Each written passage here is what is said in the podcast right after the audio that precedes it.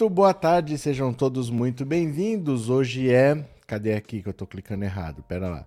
Hoje é segunda-feira, 8 de agosto de 2022. É o último ano da triste era Bolsonaro.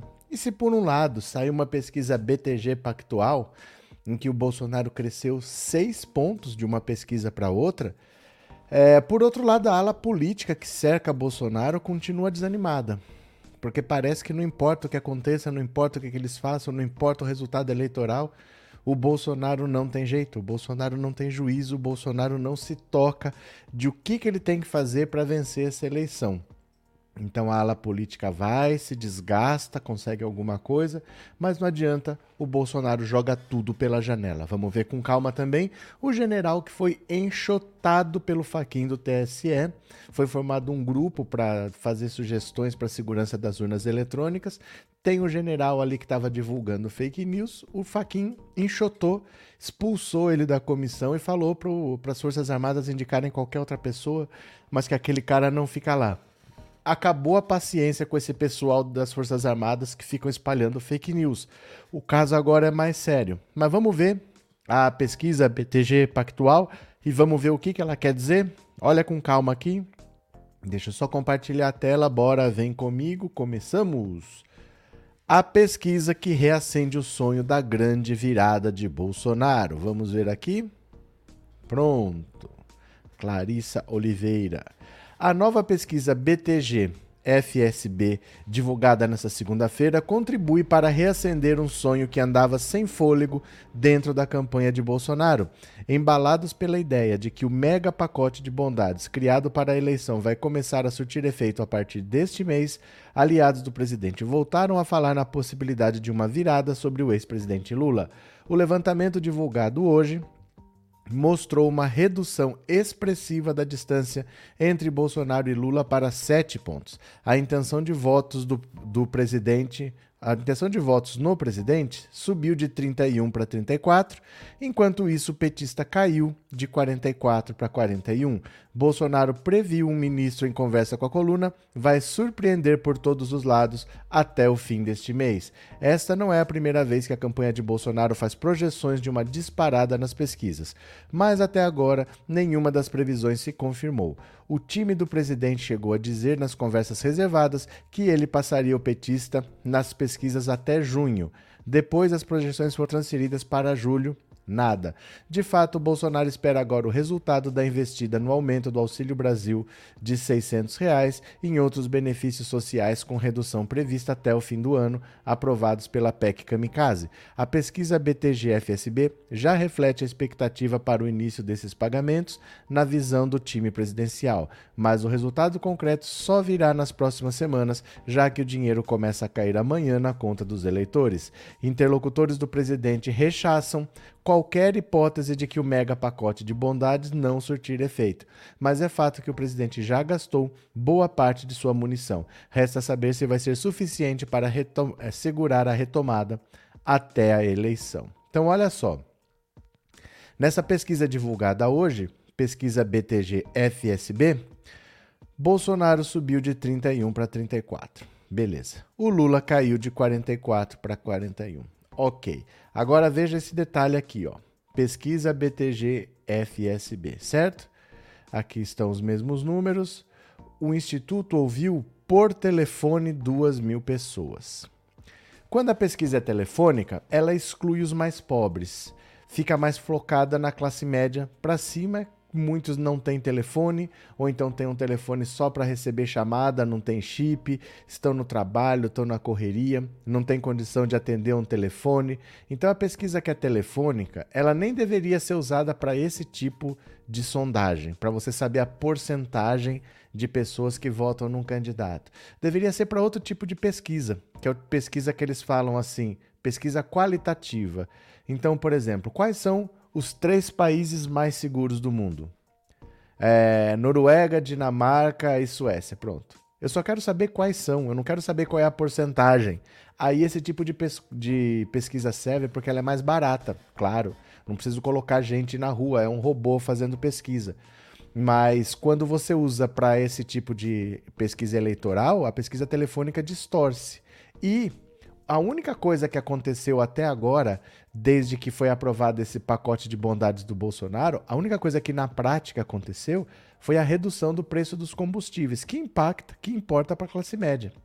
Então, uma pesquisa que, que prioriza a classe média e só teve efeito ainda a parte do pacote que atinge a classe média, que é a redução do preço dos combustíveis, o diesel não caiu o diesel não caiu. Então não tem impacto, por exemplo, no preço dos produtos, no frete. No supermercado não baixou nada. Baixou só o preço da pessoa que tem carro e abastece com gasolina. Para esse baixou. Então, uma pesquisa que foca na classe média vai sentir o efeito da redução do preço dos combustíveis. Mas a classe média no Brasil é muito pequena. A classe média é pequena, os ricos são menos ainda, e a grande massa da população, mais da metade, é a população de baixa renda. Esses não foram beneficiados com a queda dos combustíveis, porque no Brasil o pobre não tem carro. O pobre tem carro nos Estados Unidos, na Europa, mas no Brasil o pobre não tem carro. Então, para eles não fez diferença a redução no preço dos combustíveis. Nas próximas pesquisas, nós vamos ver se esse fôlego entre a classe média permanece, porque você precisa não só reduzir impostos, mas você precisa manter esse fôlego, manter esse ânimo até a eleição. Quando teve o auxílio emergencial, o Bolsonaro teve um ganho de popularidade, mas foi um ganho que levou sete meses para acontecer, não foi imediato, e mesmo assim caiu muito rápido. Muito rápido perdeu o fôlego. Então, se aqui rapidamente teve uma melhora, a queda costuma ser mais rápido que a subida. Então ele pode ter uma subida e depois aquilo já se acostuma. E aí a pessoa acha que passou de 5 para 5 e 20, aumentou. Vocês entendem o que eu estou falando? A queda, ela dá uma euforia que é muito rápida. Quando você sobe o salário da pessoa, ela tem uma euforia mais duradoura, mas a queda de um preço pode ser anulada na semana seguinte pelo aumento do produto. Então a, a, a, a queda de popularidade pode ser bastante rápida. Mas essa pesquisa, ela pega da classe média para cima, ela não reflete majoritariamente o que pensa o brasileiro. A maior parte não foi impactada. Quando chegar esse Auxílio Brasil, ele já vai chegar muito em cima, porque ele começa a ser pago agora em agosto. Vai ter um aumento pequeno, porque são pessoas que estão passando apertado. Se você ganha 400 ou se você ganha 600, você vai continuar passando apertado. Você vai para o supermercado, a inflação comeu já esse aumento, as pessoas não conseguem comprar nada com 600 reais. Né? É o suficiente para você não passar fome, mas não é como dois anos atrás você receber 1.200 reais e ter um, nossa, tem um respiro. Agora sim. Então não deve ter muito ganho de popularidade, não. Essa pesquisa, por ser telefônica, ela pega mais a classe média e aí é normal que tenha esse aumento, porque o, a queda dos combustíveis beneficia diretamente da classe média para cima, né? Cadê?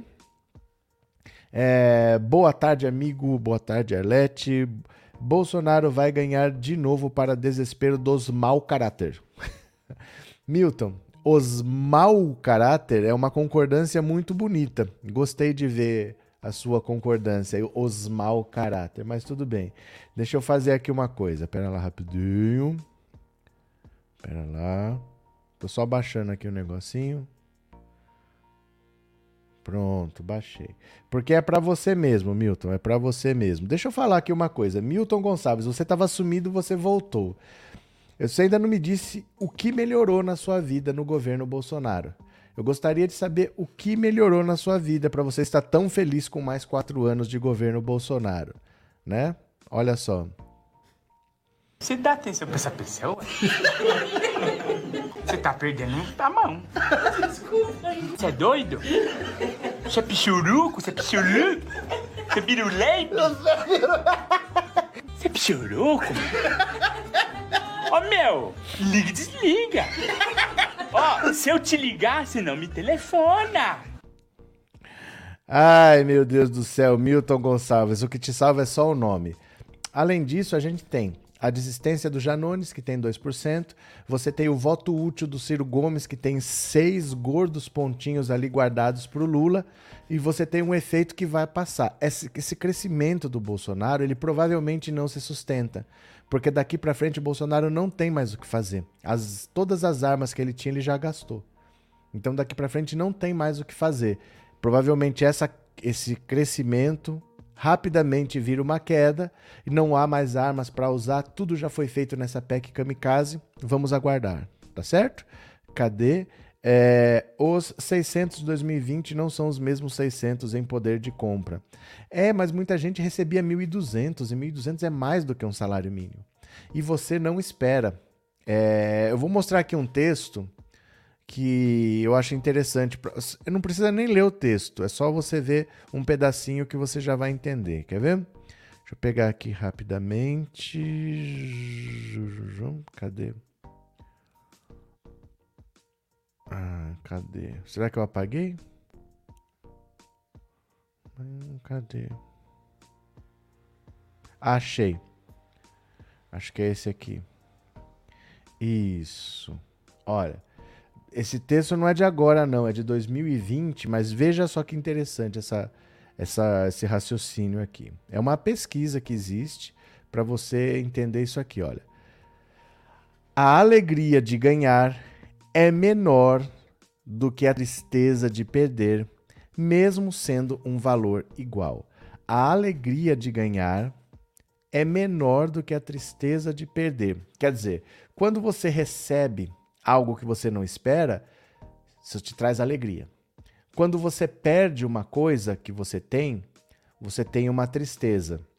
Mas a alegria de ganhar é sempre menor do que a tristeza de perder. Se eu te dou mil reais e você fica feliz, a hora que eu te tiro os mil reais, a tristeza é maior do que aquela alegria que você teve quando você ganhou mil reais. Ó, a teoria da perspectiva é uma das contribuições do psicólogo israelense Daniel Kahneman, que renderam a ele o Prêmio Nobel em Economia. Kahneman foi premiado por integrar a psicologia à ciência econômica no estudo de como formamos nossos juízos. A teoria da perspectiva trata de como reagimos a ganhos e perdas. Simplificadamente, descreve que a alegria de ganhar é menor do que a tristeza de perder, mesmo se tratando de um valor igual. Esta coluna é sobre o fim do auxílio emergencial.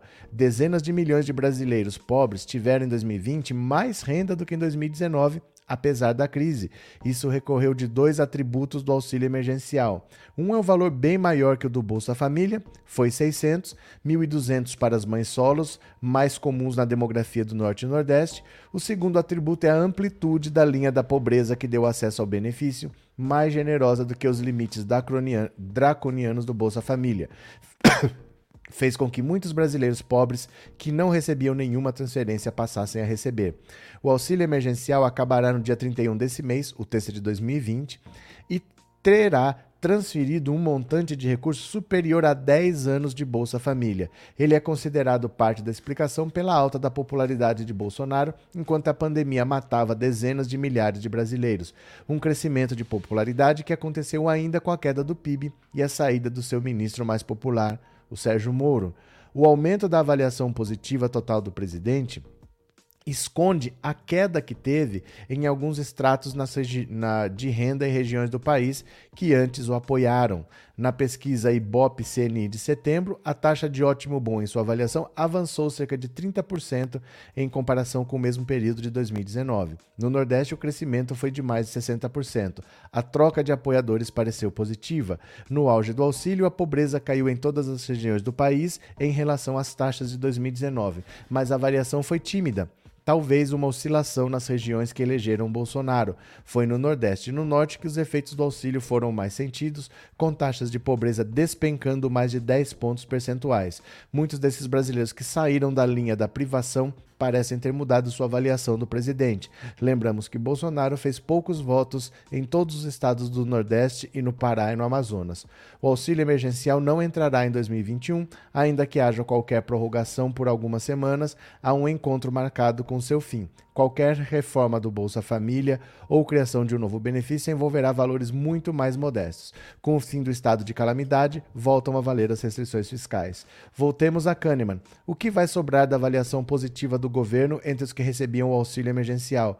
Pela teoria da perspectiva, poderíamos especular que a perda de popularidade pode ser inclusive mais rápida e mais intensa do que o ganho que ocorreu. Ainda que recursos sejam direcionados para esse público, eles serão necessariamente bem menores e necessariamente desagradarão outro grupo. O presidente já manifestou ao longo do ano compromissos com grupos que o apoiaram no tocante ao financiamento de um novo benefício social. Fez compromisso com o teto, com o mercado, com o abono salarial, assalariado do Centro-Sul e contra mudanças para a atual geração de servidores e aposentados. Sem brigar com nenhum desses, vai gerar insatisfação na outra base galvanizada pelo auxílio. Brigando, perde apoio em outro lugar. É plausível, portanto, o cenário em que Bolsonaro viva seus piores índices de aprovação em 2021 e que chegue em 2022 até como presidente mais impopular a disputar uma reeleição na nova República. Isso foi dito em 2020, hein? Em 2020. Nas últimas semanas, muito se discutiu sobre um Biden brasileiro. Para muitos, alguém capaz de reunir todas as forças que perderam em 2018. Para outros, alguém mais ao estilo: você não gosta de mim, mas sua tia gosta. Capaz de conseguir votos à direita, papapá. Aqui é 2020, o Lula ainda não tinha seus direitos políticos, tá? O Lula recuperou os direitos políticos em março de 2021. Então ali já tinha uma previsão o Bolsonaro poderia ser o presidente com pior avaliação da história, desde a redemocratização, porque a, a, a, depressão que viria com o fim do auxílio emergencial seria muito maior do que o benefício, com a euforia que veio com aquele ganho. O, a euforia foi muito grande, trouxe muita popularidade para ele, mas a queda seria maior e mais rápida. Então, todos esses crescimentos baseados em ganho, quando você dá uma coisa e a pessoa fica um pouco feliz, a queda é maior e mais rápida. O Bolsonaro deve com certeza estar tá tendo um pouquinho de popularidade aumentada na classe média, porque do pacote de bondades a única coisa que fez efeito até agora foi a baixa do preço dos combustíveis. Mas isso logo vai ser incorporado à realidade. É um combustível mais barato, que a gente sabe que só está mais barato porque foram cortados impostos. Logo isso fica, ah, o preço é esse, então o preço não é mais aquele nem aquele outro, esse é o preço normal e isso deixa de fazer efeito na popularidade do presidente. É um efeito momentâneo, numa, medido por uma pesquisa que só vê a classe média e provavelmente passa muito rápido, tá? Vamos ver mais aqui. Elisângela Kátia Monteiro, obrigado por ter se tornado membro, viu? Obrigado pelo apoio, obrigado pela confiança. Puxa uma cadeira que vai ser legal. Valeu, chega mais um pouco. Cadê que mais? É, esta PEC kamikaze é o grande golpe de Bolsonaro. Tenho receio que ele consiga ganhar. Gente, é que assim, vocês não podem ser bipolares desse jeito. Numa semana vocês acham que o Lula vence no segundo turno e na outra vocês acham que eles vão ganhar só porque uma pesquisa saiu. Vocês não podem se basear por uma pesquisa. Você tem quase 20 institutos de pesquisas divulgando o resultado toda semana. Vocês não podem se basear por uma, ai, mas eu tô com medo que ele ganhe. Mas, gente, tem um pouco de sensatez, não é assim, não. Tem um pouco de sensatez, né? Calma lá, calma lá. E não precisa repetir mensagens também, não, viu? Uma vez eu, vou, eu tento ler todo mundo, tá? Bolsonaro cresceu, sim. Vai ganhar eleição? Não. Mas ele cresceu na classe média. Isso mostrado por uma pesquisa que só vê a classe média, porque é uma pesquisa telefônica. A gente tem que entender. Ele não pode olhar para o número, pura e simplesmente. Ele tem que entender a pesquisa. Desse pacote de bondades, a única coisa que fez efeito já é a redução do preço dos combustíveis, que na verdade não era nem o principal combustível. O que deveria baixar de preço é o diesel porque o diesel impacta no frete, que impacta no preço dos produtos. O diesel não mexeu, porque o diesel ele já é subsidiado, ele já não tem imposto para cortar. Então não tem como baixar o preço dos combustíveis tirando o imposto pura e simplesmente. Caiu o preço da gasolina, que só beneficia da classe média para cima. Pobre no Brasil não tem carro.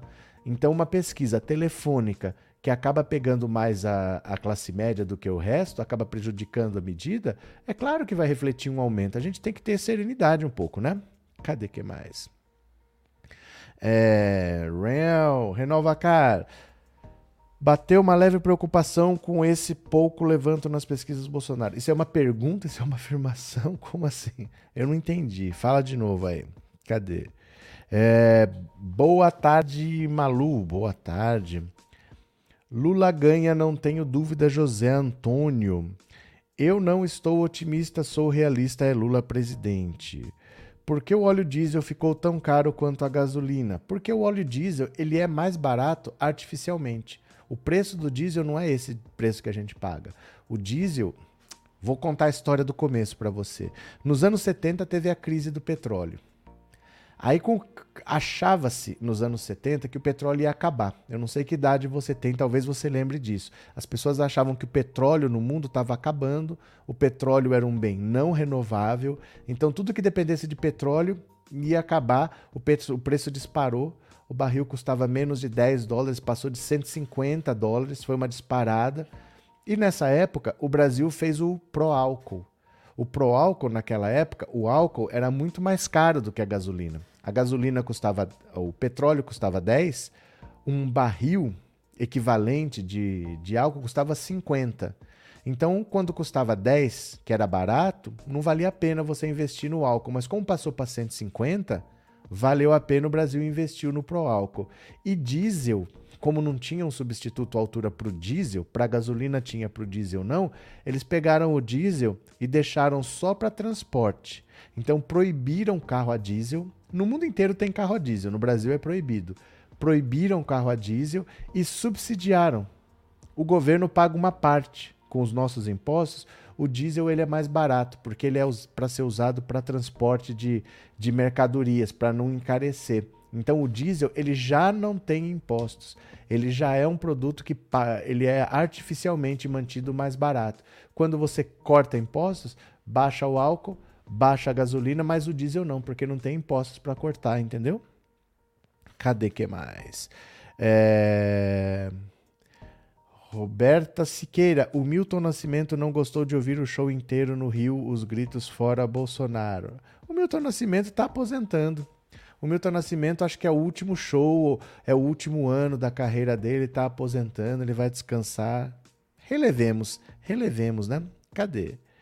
Alex, acredito que Lula seja eleito. Ai, falei seu nome. Ó. Puxa, eu não sei te responder isso. Eu falei seu nome, ela reagiu. Eu tenho que falar Alves. É, acredito que Lula seja eleito, mas não vai ser fácil como deveria ser. Diante do mau governo Bolsonaro, milhões de pessoas têm pensamento igual ou pior que o Bozo. É que assim, é, quando você pensa no que é o governo Bolsonaro e o que é, é, a possibilidade de ter o Lula eleito, você tem que pensar que não é todo mundo que pensa como você. Porque o Lula é odiado por uma boa parte da população desde os anos 70 desde os anos 80, desde os anos 90. Sempre se falou que o Lula era vagabundo, grevista, não queria trabalhar, que ele cortou o dedo para se aposentar, que ele não era de pegar no pesado, que ele só vivia em sindicato. Isso desde os anos 70. Então tem uma parte da população que sempre vai ser anti-Lula e sempre vai ser anti-PT. Isso daí você sempre pode esperar. Se tivessem mais candidatos, essas pessoas que não gostam do Lula estariam distribuídas, mas se só tem o Bolsonaro, não tem tu, vai tu mesmo. Apesar do péssimo governo dele, né? Cadê? É, pesquisa feita dentro do grupo do Facebook do Bolsonaro. Não, não é isso. Não é isso. Não é que é uma pesquisa falsa. É o método. Cada pesquisa tem uma metodologia. Não é uma pesquisa comprada, uma pesquisa falsa. Mas a metodologia telefônica, ela exclui uma parte da população. Esse é o problema. Não é o retrato fiel do que é o Brasil. Não é uma pesquisa fajuta, uma pesquisa que não tem o seu valor. Mas esse tipo de pesquisa telefônica não deveria ser usada para pesquisa política. É mais para pesquisa assim. É, qual você considera que é a praia mais bonita do mundo? Você pode fazer uma pesquisa telefônica, aí ganhou Ilhas Maldivas, ganhou não sei quem. Você não precisa saber quantos por cento, você só quer uma resposta simples. Aí a pesquisa telefônica funciona, mas não deveria ser usado para pesquisa eleitoral, né? Cadê? É, boa tarde, essa pesquisa não está na lista do UOL. É, esse BTG, FSB, tem alguns institutos, alguns têm mais credibilidade, outros têm menos credibilidade. O que eu aconselho vocês sempre a olharem não é uma pesquisa específica. Desde que vocês. Vocês até podem olhar uma pesquisa específica, desde que vocês façam assim pega a mesma pesquisa, pega os últimos cinco resultados e compara. Esquece o número. Esquece o número. Olha as últimas cinco pesquisas. O que, que você está vendo? Você está vendo o Lula com estabilidade? Não importa o número. Você está vendo um crescimento leve do Bolsonaro? Isso faz sentido se você pegar as últimas cinco, mas do mesmo instituto. Mesmo assim, não é 100% correto, porque o número de candidatos muda. Então você tem diferença que não te permitiria comparar. Mas a saída do André Janones, a saída do Sérgio Moro em abril, isso tudo modifica, né? Eu aconselho vocês a irem no Estadão e procurarem a. Como é que chama? É, média Estadão Dados. Você coloca lá média Estadão Dados, porque ele pega 14 pesquisas e faz uma média, mas não é uma média simples, soma e divide. Ele dá pesos diferentes dependendo do tipo de metodologia. Então a pesquisa presencial tem mais peso, a pesquisa telefônica tem tem menos peso, menos relevância. E juntando 14, o Lula tem 15% de vantagem e esses números não mudam há muito tempo. Esses números não mudam há muito tempo. Não tem assim, ah, o Lula está caindo, o Bolsonaro está crescendo. O Bolsonaro está crescendo muito levemente. É uma média de meio ponto por mês, não mais do que isso. Em dois meses ele vai crescer, então, um ponto, porque ele tem crescido meio ponto por mês. E há uma estabilidade muito grande. Mesmo que uma pesquisa mostre alguma coisa, na média das pesquisas há uma estabilidade muito grande. Viu, Sandra? Boa tarde. É, NTech. Realmente preocupa um pouco, mas não é motivo para entrar em pânico com essa pesquisa, por isso só confio no Datafolha. É, você não pode pegar uma pesquisa e se preocupar por uma pesquisa. Tem pelo menos 14 institutos fazendo pesquisas com metodologias diferentes, em épocas diferentes, que pega número de candidatos diferentes. Então você não pode se basear por uma pesquisa. Isso é uma pesquisa. Na média do Estadão de 14 pesquisas, há uma estabilidade muito grande. Olha, por exemplo, o que, que mostra o IPESP ao longo de um ano. Olha só. Olha, o IPESP ao longo de um ano mostra um resultado desse, ó. O Lula, desde agosto do ano passado, passou de 60% se você simular um segundo turno entre Lula e Bolsonaro, o Lula passou de 60% em agosto do ano passado. E o Bolsonaro baixou de 40% em agosto do ano passado. Então há um ano praticamente que está estabilizado. Não tem mudanças. Não tem mudanças. Você tem mudanças no primeiro turno quando o Sérgio Moro entrou, quando o Sérgio Moro saiu, quando Dória desistiu. Quando muda o número de candidatos no primeiro turno, você tem um, uma reacomodação dos votos. Mas quando você vê, por exemplo, simulações de segundo turno que só tem os dois, tá muito estável. Tá muito estável. O voto útil do Ciro Gomes deve acontecer nos últimos dias da eleição. Não vai acontecer agora. Ele vai ficar com esses 6% dele guardado lá até dois, três dias antes da eleição, até o fim de semana da eleição. Aí o pessoal deve migrar. Não contou ainda o André Janones, que tem 2%, que são 2% importantes, né? Então tá aqui, ó tá? Não, não se baseiem por uma pesquisa, mas olhem no geral. Valeu? Cadê? É, boa tarde. Opa. Boa tarde, de 0 a 10, na sua opinião, quais chances de Lula vencer no primeiro dia? No primeiro dia ou no primeiro turno? Não é quais são as chances, não existe como medir isso daí. Eu falo desde o ano passado que o Lula vence no primeiro turno. Por uma questão simples, eu vou explicar para você. Quando você tem, antigamente, ó, Pensa de 2018 para trás. Você tinha doação de empresa. Eu, eu sou candidato. Eu poderia ir na empresa X, na empresa Y, na empresa Z, pegar a doação para fazer a minha campanha. Era assim que funcionava. Hoje não é mais assim. Hoje você tem o fundo eleitoral, você recebe dinheiro público, é um X. Esse X você vai decidir onde você gasta. Você pode gastar para eleger deputado, na campanha do governador, na campanha do senador, você distribui ali. O partido distribui como quiser. O que, que aconteceu em 2018? O PSDB investiu quase tudo, 70% do dinheiro, na campanha do Alckmin.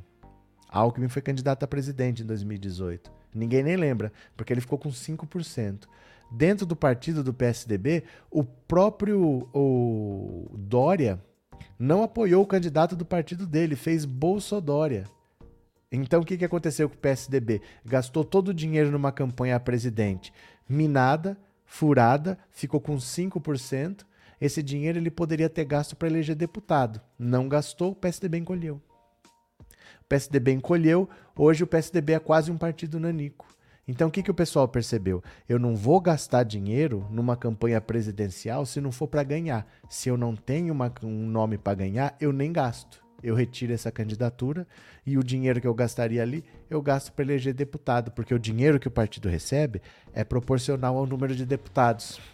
Então, o que, que o PSDB fez dessa vez? Retirou a candidatura do Dória. O que, que os outros partidos estão fazendo? União Brasil. União Brasil é o partido que mais tem dinheiro. Não tem um candidato. Não tem um candidato para valer, não tem.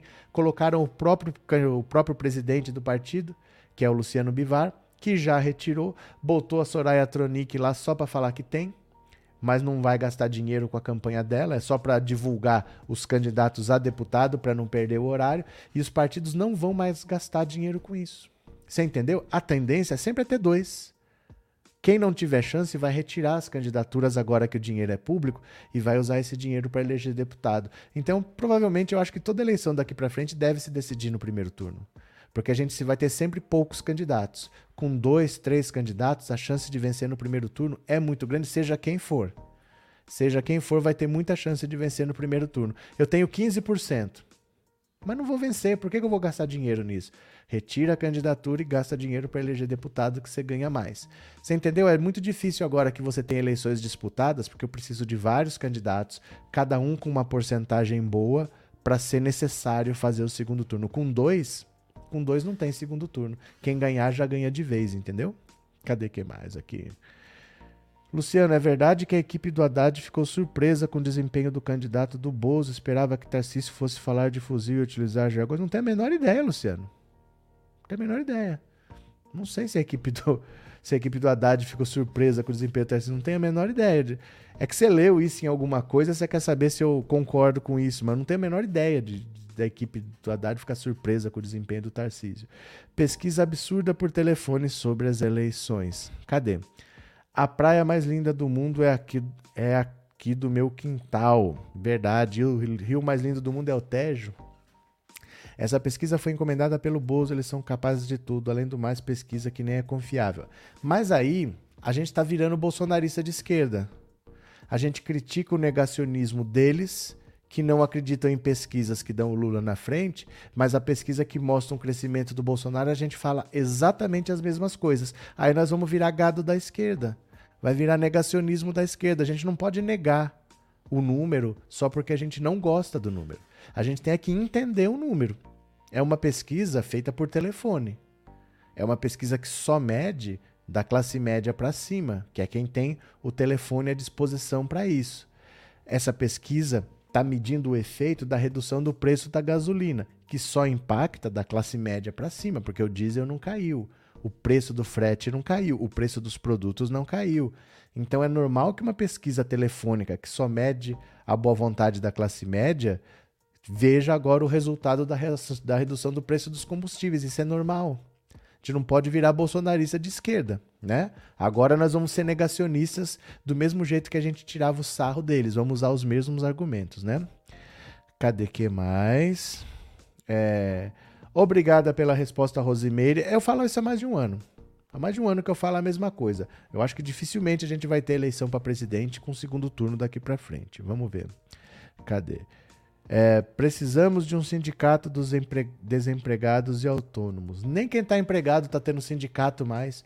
A legislação trabalhista, a reforma trabalhista tirou o poder que os sindicatos tinham. Não existe mais sindicatos, né? Para valer, para valer. Cadê? É, que desempenho de Tarcísio que é um ignóbil. Eu, na verdade, gente, eu não tenho mais muita preocupação com pesquisa, não. Com pesquisa, ou com debate. De verdade. Normalmente os candidatos já chegam lá com o eleitorado formado. Você pode gostar, você pode não gostar, mas não altera nada. Pesquisa antes alterava o destino de uma campanha eleitoral. Hoje em dia a gente tem acesso todos os dias ao que o candidato pensa. Não muda muita coisa o que acontece numa pesquisa. Tudo que acontece na televisão tem cada vez menos relevância, essa é que é a verdade, né? Manda o velho da van arrumar um emprego para o bolso, só vai sobrar isso para ele, Roberto Alexandre. Bento Gomes, é preciso ter cuidado com as fake news divulgadas no grupos de WhatsApp de igrejas evangélicas tentam demonizar o Lula. Bento Gomes, deixa eu falar uma coisa para você. O voto não é uma decisão racional. O voto é uma decisão muito, muito, muito subjetiva. As pessoas podem votar num candidato pelo motivo que você nem imagina mas raramente é por causa da razão. Raramente é, nossa, com esse desempenho de Bolsonaro na economia, né, né? a pessoa não racionaliza desse jeito. É muito subjetivo. E normalmente a fake news ela não tem o poder que as pessoas imaginam. Normalmente, quem acredita na fake news bolsonarista é quem já é bolsonarista. Dificilmente uma pessoa que não seja bolsonarista acredita nisso. Você entende? Então, que vai ter fake news, vai. Sempre teve. Sempre teve o Collor no debate de 89 falando que queria ter um aparelho de som igual ao do Lula, que ele nunca imaginou ter um aparelho de som tão caro como o do Lula. Essas coisas sempre aconteceram, mas elas têm pouco impacto. Quem acredita nelas são as pessoas que já são bolsonaristas. Como o voto é decidido de uma maneira muito subjetiva, elas usam essas fake news para justificar. Ela não sabe por que, que ela vai votar no Bolsonaro, porque se eu tiver que explicar, eu vou falar o quê? Que ele é porque ele é racista, porque ele é homofóbico, que nem eu, porque ele é machista, que nem eu. Fica chato falar isso. Ah, não, é por causa do kit gay. É por causa desse kit gay. Como é que eu vou votar num cara que defende que distribua isso para crianças? Então acaba sendo mais uma desculpa do que algo que vire voto. O cara já é bolsonarista e ele acredita nas fake news mais como desculpa do que realmente motivador do, do voto. Ele, se ele acredita é porque ele já era bolsonarista. Dificilmente o cara vira por causa de fake news. Tanto é que você pode, você pode tirar a prova disso. Você vê uma pessoa que justifica o voto dela por causa de uma fake news qualquer, você prova para ela que aquilo é mentira. Ela fala outra fake news. Aí você desmonta aquilo lá, ela mostra outra. E você desmonta, ela mostra outra. Você desmonta e ela vai procurando motivos para justificar. Mas não tem o que faça a pessoa mudar o voto. Não é fake news, não. Viu? Cadê? Cadê? É, José de Barros, gosto de assistir suas lives pelo motivo de sua visão muito ampla das coisas. Muitas vezes não tenho essa sua dimensão. Parabéns. Obrigado, José de Barros. Abraço, viu? Abraço de coração. Obrigado pelas palavras. Cláudio Murdoch. Este resultado parcial das pesquisas oscilou por conta do Auxílio Brasil e também algumas quedas nos preços de primeira necessidade nos mercados. O Auxílio Brasil não foi pago ainda. Ele vai começar a ser pago amanhã. Amanhã começam os pagamentos do Auxílio Brasil. Ninguém recebeu esse Auxílio Brasil ainda. E alguns preços de produtos de primeira necessidade não caíram. Porque só baixou o preço da gasolina porque houve redução de impostos. Mas o Bolsonaro tirou imposto da gasolina e não tirou da cesta básica, por exemplo. Por isso que uma pesquisa que pega a classe média, você sente diferença na avaliação. Porque a redução do preço dos combustíveis impacta quem tem carro.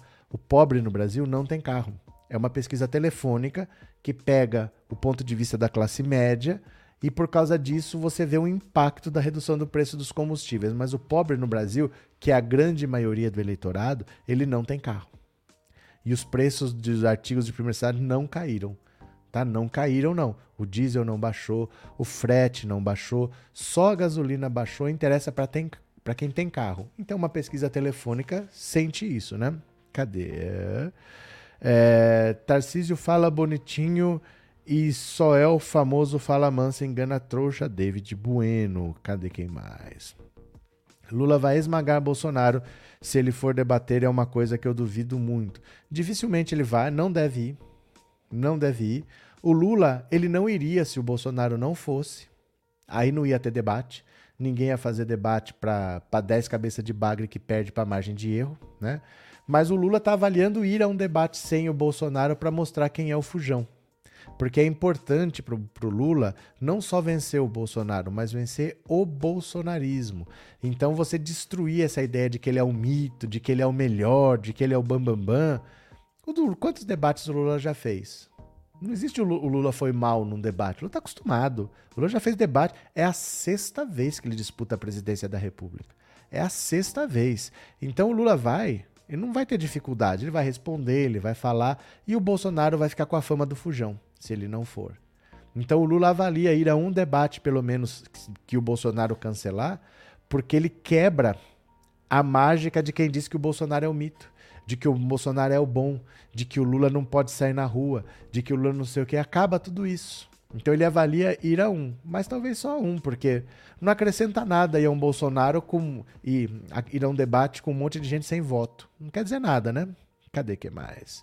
Sebastião, eu falo que ele ganha no primeiro turno desde 2019 e falo aqui para meus vizinhos e para meu filho que ele vai ganhar essa eleição no primeiro turno. Tô, tô bem da população brasileira. Mas Sebastião, desde 2019 você fala isso.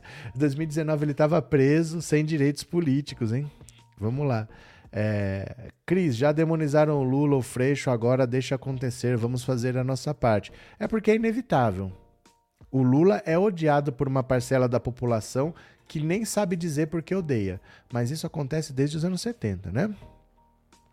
Foi brilhante a atitude do Janones de desistir para apoiar o Lula. Espero que o Lula dê o Ministério da Cidadania para o Janones. Ele será um ótimo ministro. Então, eu não sei, Lima Wellington, eu não sei dizer se foi uma brilhante atitude ou se foi uma estratégia porque o André Janones, na, no TRE de Minas, está tendo o um mandato contestado. Todos os, os deputados do Avante devem perder o mandato porque o partido não respeitou o número mínimo de mulheres que é obrigatório ter na chapa. Então a chapa toda vai ser desconsiderada, eles vão perder o mandato. Aí eu me antecipo, né? Já que eu vou perder o meu mandato, já que eu posso ficar inelegível, não sei como é que funciona exatamente a legislação eleitoral, eu já retiro antes já apoio o Lula. Não é que eu tô fora, eu que decidi abrir. Não sei, vamos aguardar, vamos aguardar, né? Cadê? Cadê? É, quem vai ganhar será a fome e a miséria que esse desgoverno federal atual, a falta de comida, define como existem muitos famintos. Acho que cortou tudo aqui, diga, cortou. É, professor, não me lembro do diesel estar mais caro do que a gasolina. Nunca esteve. Nunca esteve porque a gasolina tem impostos e o diesel praticamente não tem. O diesel ele é subsidiado para ele ser mais barato que a gasolina, mas o Bolsonaro tirou os impostos. Aí ele ficou mais caro, né? Cadê? É, Cris, por isso que nem dá para conversar com essas pessoas. É, não adianta. Não adianta, porque a fake news é um pretexto para ela justificar. Ela não vai falar para você, ah, eu voto no Bolsonaro porque eu sou racista que nem ele. Ela não vai falar isso.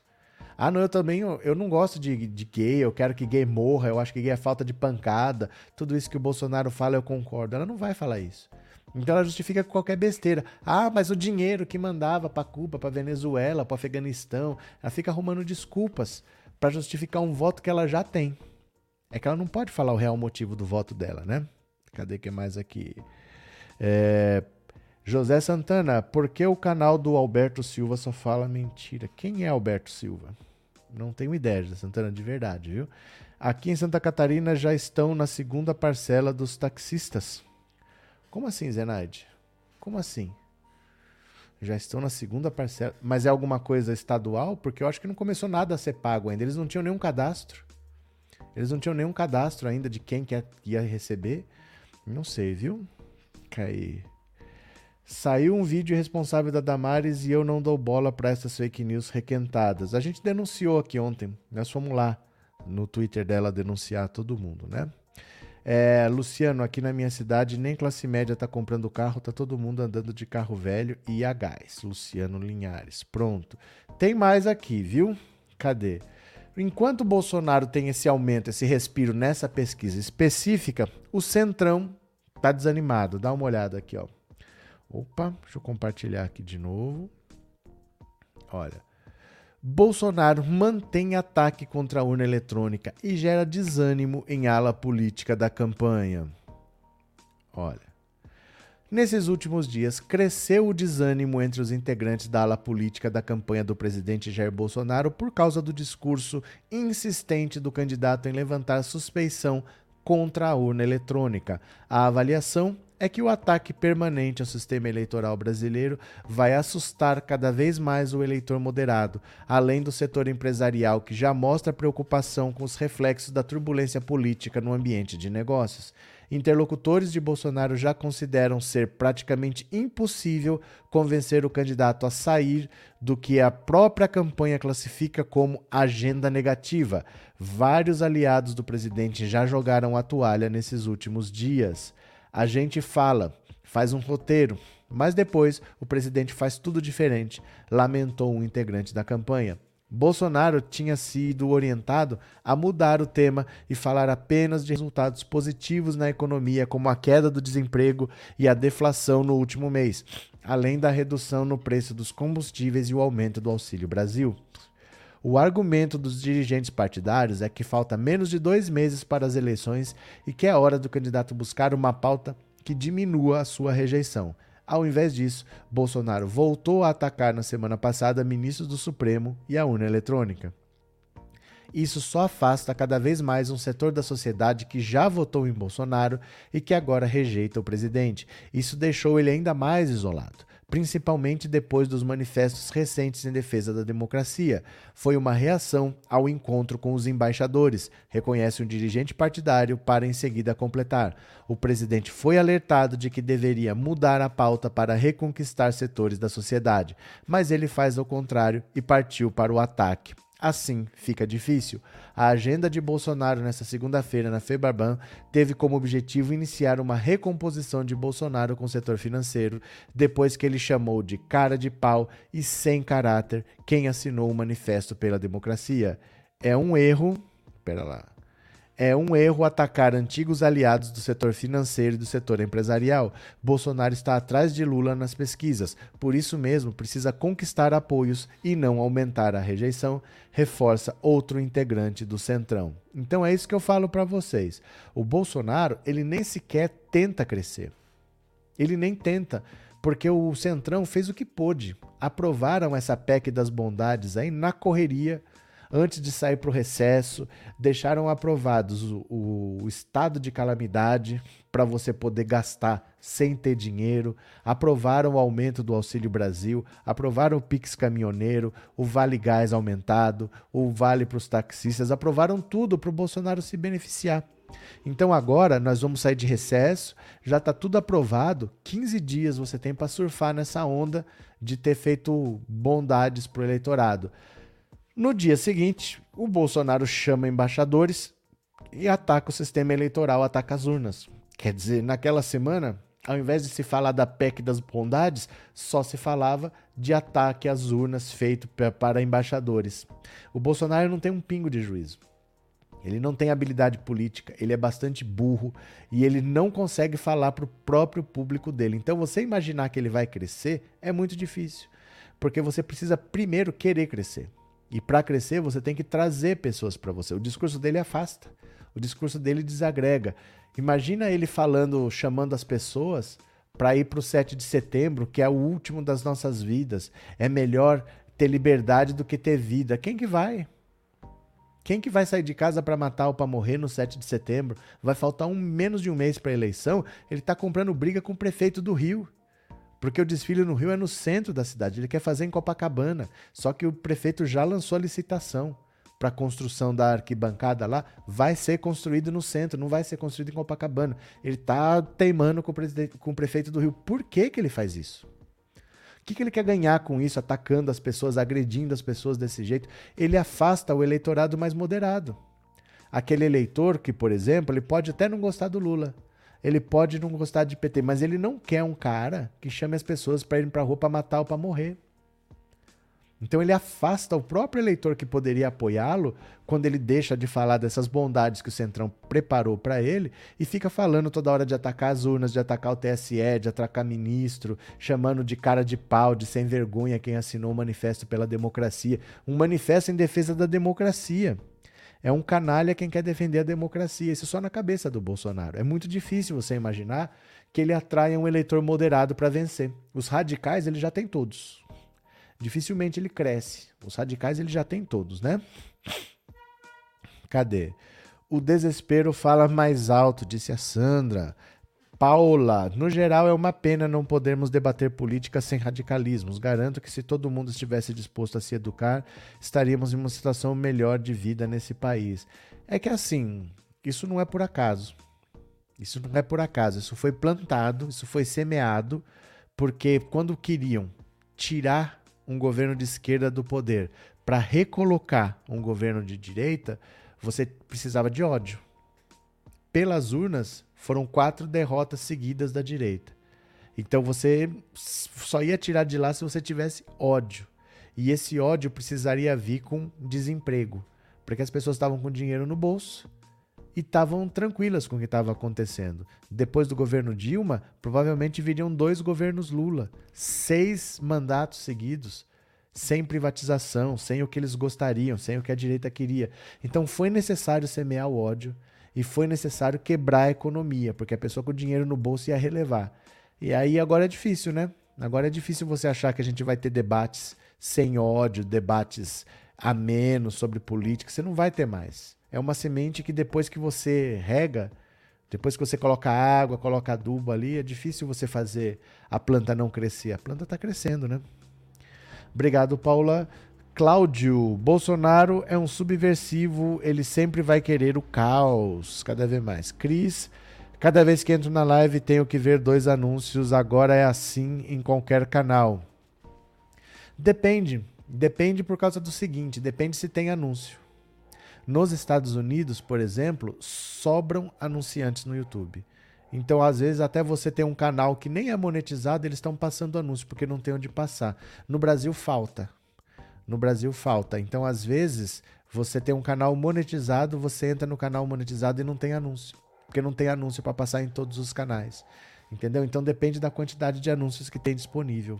Vamos ver aqui. É, Noel, quando o tal mito, mito do for pra cadeia, esses malucos bolsonaristas vão desaparecer numa engano seu. Engano enorme seu. Eles sempre estiveram aí, só que eles votavam no PSDB e ficavam quietinhos. Agora que o Bolsonaro deu voz para eles, nós vamos conviver com isso daí. Nós vamos conviver. Você lembra, por exemplo, que nos anos 50, nos anos 40, não que você tenha vivido, mas você sabe que antigamente tinha menos violência, tinha menos criminalidade, você poderia andar na rua de noite, não acontecia nada. Hoje você não pode mais. E você não consegue imaginar voltar para aquele cenário. Ah, agora diminuiu a violência, diminuiu a agressividade. A gente simplesmente teve que se adaptar à violência.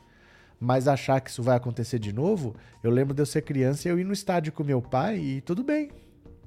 Eu, meu pai, eu era uma criança, meu pai me levava.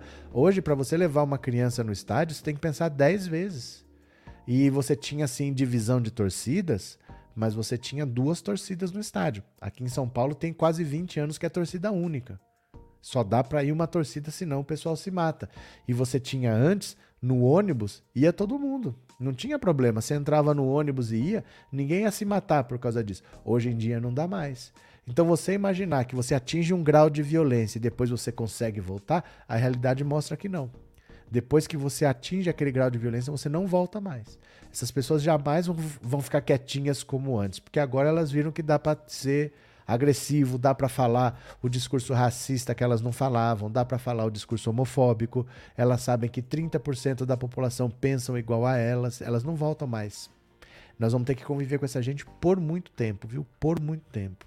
Cadê que mais? É, Costa Tone, eu não vejo anúncio porque instalei o Adblock. Muito obrigado. Muito obrigado. Aí você vai quebrar o canal. Faça isso não.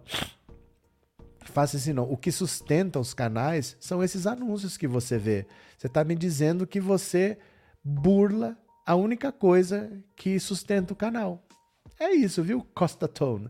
Não faça isso não. É a única maneira. Você está vendo um trabalho sem ter que pagar. A única coisa que o YouTube pede é assista esse anúncio de 5 segundos. Depois você pula porque é assim que o canal é remunerado, é assim que a gente pode investir, comprar equipamento, ter uma estrutura aqui, né? Não é pouca coisa que tem aqui não. Vou até mostrar para você, ó. Vou aproveitar, vou até mostrar aqui para você, ó. Quer ver? Olha. Presta atenção, ó. Eu tenho esse computador aqui, ó. Tenho essa webcam, que não é barata. Tenho um, um outro tablet aqui. Tenho uma, um monte de coisa aqui. Esse microfone aqui que não é barato, viu? Tudo isso aqui é pago porque você assiste um anúnciozinho. É pago porque você assiste um anúnciozinho. Então, não sei. Avalie, tá? Avalie se é por aí. A vitória de Lula vai ser um tapa na cara dos bolsomínios. É um choque de realidade, né? É um choque de realidade. Eles vão ter que se, se, se virar para entender o que está acontecendo, né? É, as, os cocochinhas já foram ditadura, Arena, Collor, Aécinho, Cunha, demoronando. Agora, Bozo, professor, tenho dó desses cocochinhas. Não tenha. Não tenha, porque eles mandaram nesse país por 500 anos. Apesar de você falar, eles foram Collor, mas o Collor venceu. Eles foram Arena. A Arena mandou nesse país por 20 anos de ditadura. Eles foram Cunha. O Cunha derrubou a Dilma. E por aí vai. Então não é assim, não tem a pena deles, não. Porque eles mandaram, sempre mandaram nesse país, tirando, tirando 14 anos, de 1500 a 2022. Você tira 14 anos, o resto é a direita que mandou, né? Cadê? É, NTEC, infelizmente, vamos ter que conviver com o bolsonarismo. Minha família já tem desses tipos também. Toda família tem, todo trabalho tem, toda vizinhança tem. Cadê que mais? Cadê? É bom você explicar sobre os anúncios. Mas é, gente, você não paga para assistir o canal. Se você se lembra quando você tinha TV a cabo, você tinha que assinar para ter um conteúdo melhor do que a TV aberta. O YouTube você não paga. A única coisa que você tem que fazer é assistir um anúnciozinho. Aí, ah, eu boto não sei o que para não ver anúncio. Tá, mas aí vai ter canal para você assistir depois, se você fizer isso? Se todo mundo fizer, né? Cadê? É, vamos de likes também, ajuda muito o canal. Muito obrigado, Wesley. Cadê? É, vai ser a eleição do Lula igual a outras no Nordeste agora, o fim da apuração, pode crer. O fim, como é? O Nordeste garante o fim da apuração Lucivanda. Pronto. Cadê? Cláudio, o comunismo vai se felicitar em outubro. Tinha que chegar alguém com medo do comunismo. Tinha que chegar. Tem medo do comunismo, são os latifundistas, são os monopolistas, são os colonialistas, enfim, os parasitas. São os latifundistas, são os monopolistas, são os colonialistas, enfim, os parasitas. São os latifundistas, são os monopolistas, são os colonialistas, enfim, os parasitas. Pronto. Tinha que chegar alguém com medo do comunismo. Mas você acha que ele sabe o que é comunismo? Ele nem sabe. Ele nem sabe, mas é desculpa para você justificar por que, que você vota no Bolsonaro. Porque ele não vai falar, ah, porque eu, ele não gosta de preto, eu também não gosto. Ah, ele não gosta de gay, eu também não gosto. Eu também acho que gay é falta de porrada. Ele nunca vai falar isso. Então, para ele, é uma boa desculpa combater o comunismo, né? Ele nem sabe o que, que é. Agora, olha o faquinha aqui, ó. Olha o faquinho. Deixa eu pegar aqui. Cadê o faquinho? Deixa eu pegar. O faquinho deu uma paulada agora que eu falei, olha, o faquinho está demais. Presta atenção aqui, ó. Vejam aqui comigo.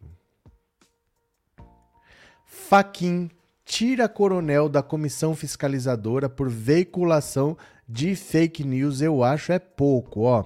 O presidente do TSE, Edson Fachin, enviou um ofício hoje ao ministro da Defesa, general Paulo Sérgio, informando a exclusão do coronel do Exército, Ricardo Santana, da equipe das Forças Armadas que atua na Comissão de Fiscalização do Sistema Eletrônico de Votação por disseminação de notícias falsas. A pasta deve anunciar em breve um, nome no... um novo nome para o seu lugar.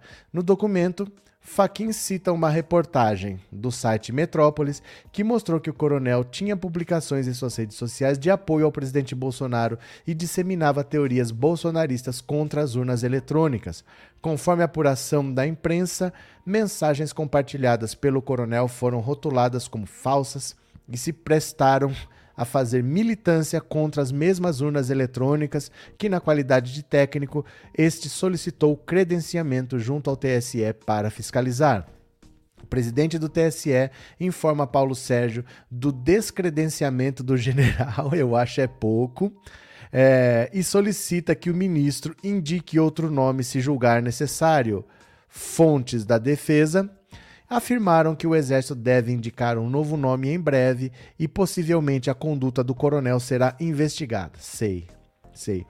À vista dos fatos narrados, serve o presente ofício para comunicar a Vossa Excelência o descredenciamento do Coronel Ricardo Santana dos trabalhos de fiscalização a partir desta data, rogando-se a esse ministério caso entenda necessária nova designação que substitua o aludido militar por técnico habilitado para as funções.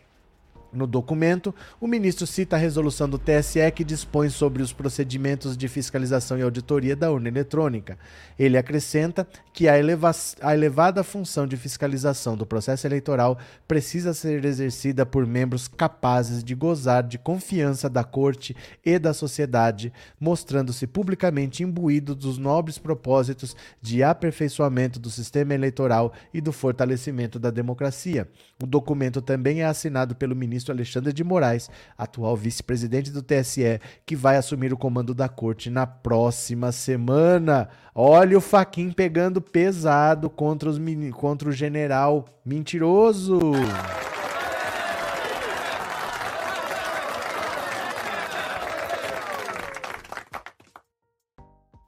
Então, esse, esse general bolsonarista louco, divulgando fake news contra as urnas, estava lá todo pimpão querendo fiscalizar as urnas eletrônicas, ele que não é um cara isento.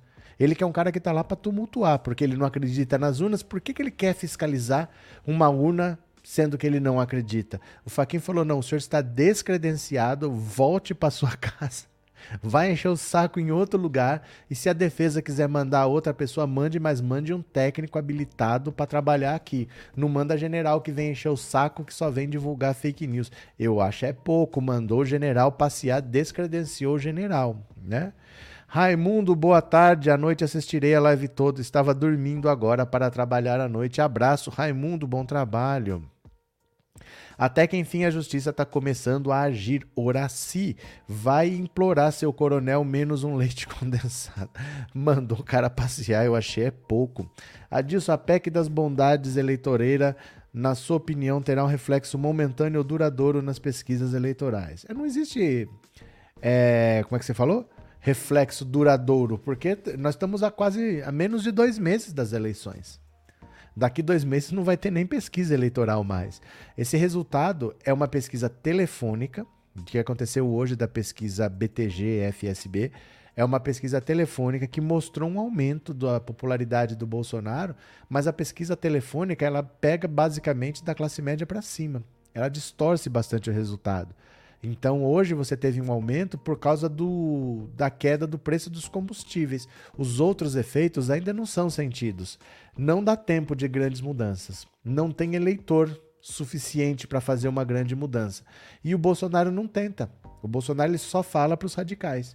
Em vez dele falar da, dessa pesquisa, em vez dele falar do preço dos combustíveis, ele só ataca a urna eletrônica. Não dá para você imaginar a pessoa ganhando votos se ela nem busca outros eleitores, ele afasta outros eleitores. Então, é difícil, né? Raquel, estou como criança que espera uma bicicleta no Natal, doida para ver o meu presidente, dia 2 de outubro, vitória do Lula. Valeu, Raquel. Pessoas, pessoal, vejam os anúncios para manter o canal. Obrigado, Guia Martins. Matias Fernandes, Lula 13 no primeiro turno acorda a população pobres do Brasil. O povo não é nenhum burro e nenhum é trouxa para acreditar em mentira de Bolsonaro. Matias, eu vou pedir para você. Eu não sei por que, que você falou acorda a população pobre do Brasil. O grande voto do Lula está entre os pobres. Quem tem que acreditar são os ricos. Por que, que a gente perdoa tudo de errado que os ricos fazem e a gente gosta de botar a culpa nos pobres? Por que isso, né? Os ricos estão abraçados com o Bolsonaro. Os ricos elegeram o Bolsonaro. Os ricos não criticam o Paulo Guedes. Por que a gente tolera esse tipo de coisa?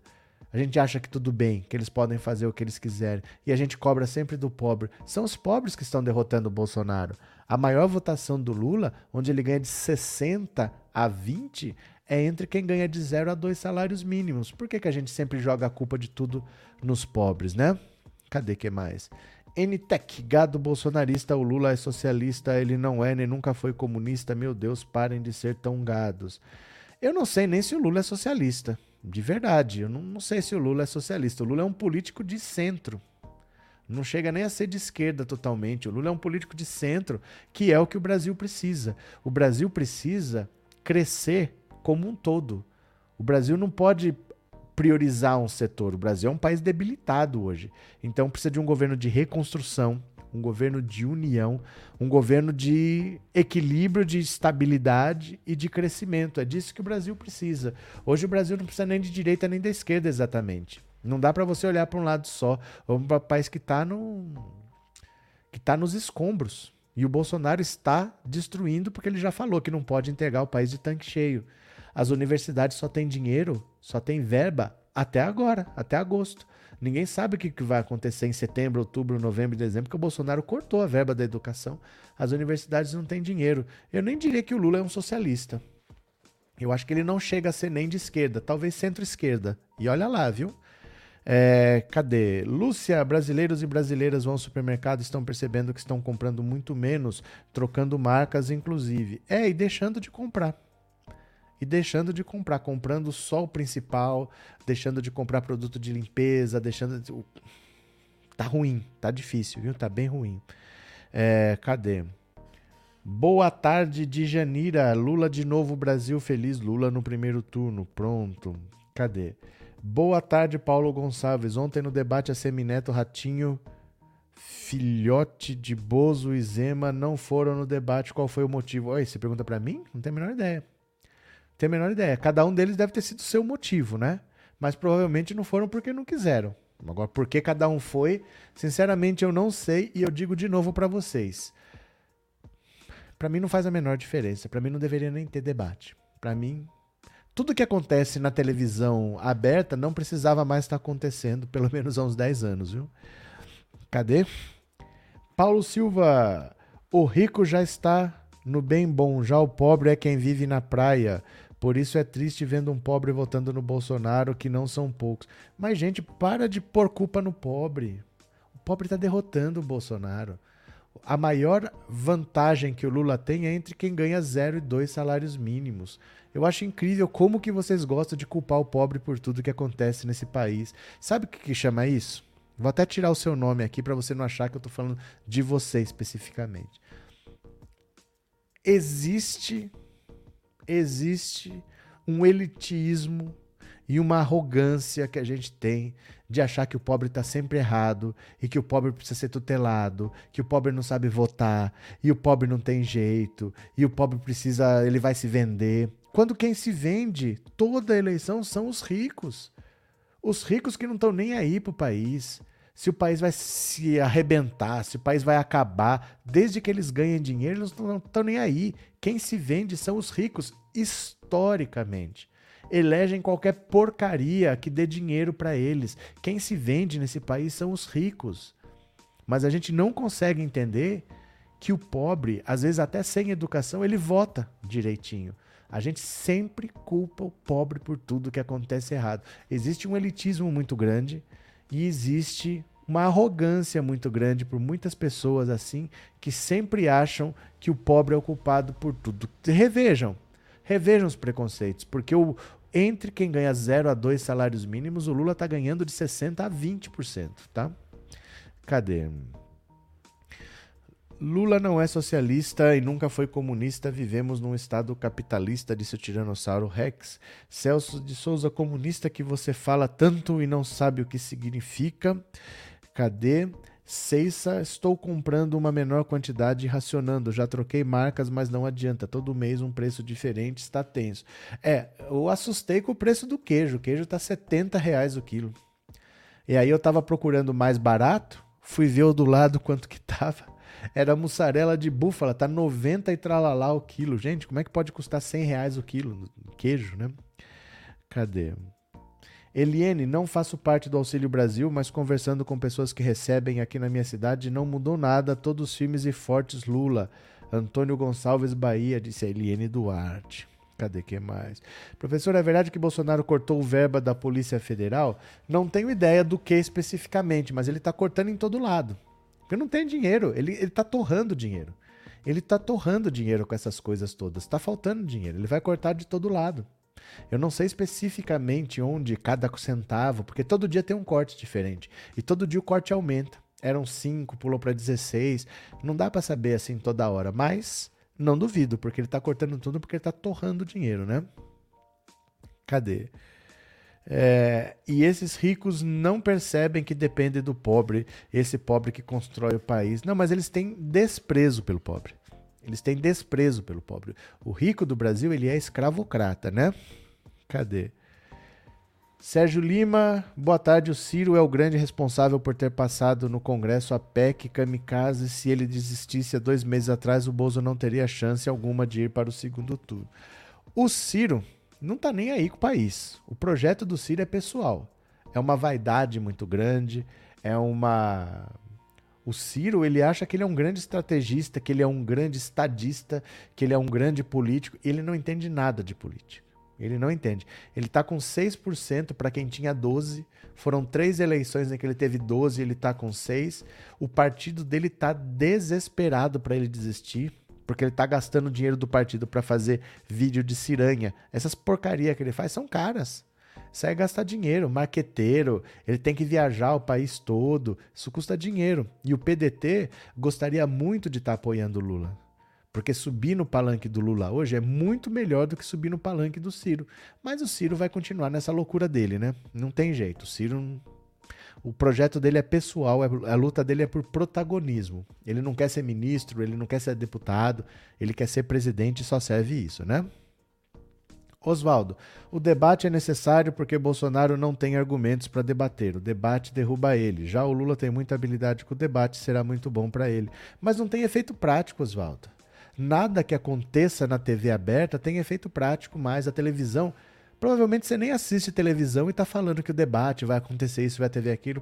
Eu mesmo não assisto mais televisão aberta. Pouquíssima gente assiste televisão aberta. Quem assiste não é para assistir debate, não. Praticamente não muda nada. Você olha uma pesquisa diante do debate, depois do debate, dá na mesma. Não tem efeito prático, é isso. Não é uma questão, ah, é importante porque mostra isso, mostra... mas não muda. O eleitor do Lula não vira bolsonarista por causa de um debate. O bolsonarista não passa a votar no Lula por causa de um debate. Não tem resultado prático. Nem nos anos 80, que não tinha internet, você não sabia o que o candidato pensava, você não tinha acesso ao candidato. Ali era importante juntar todo mundo para falar.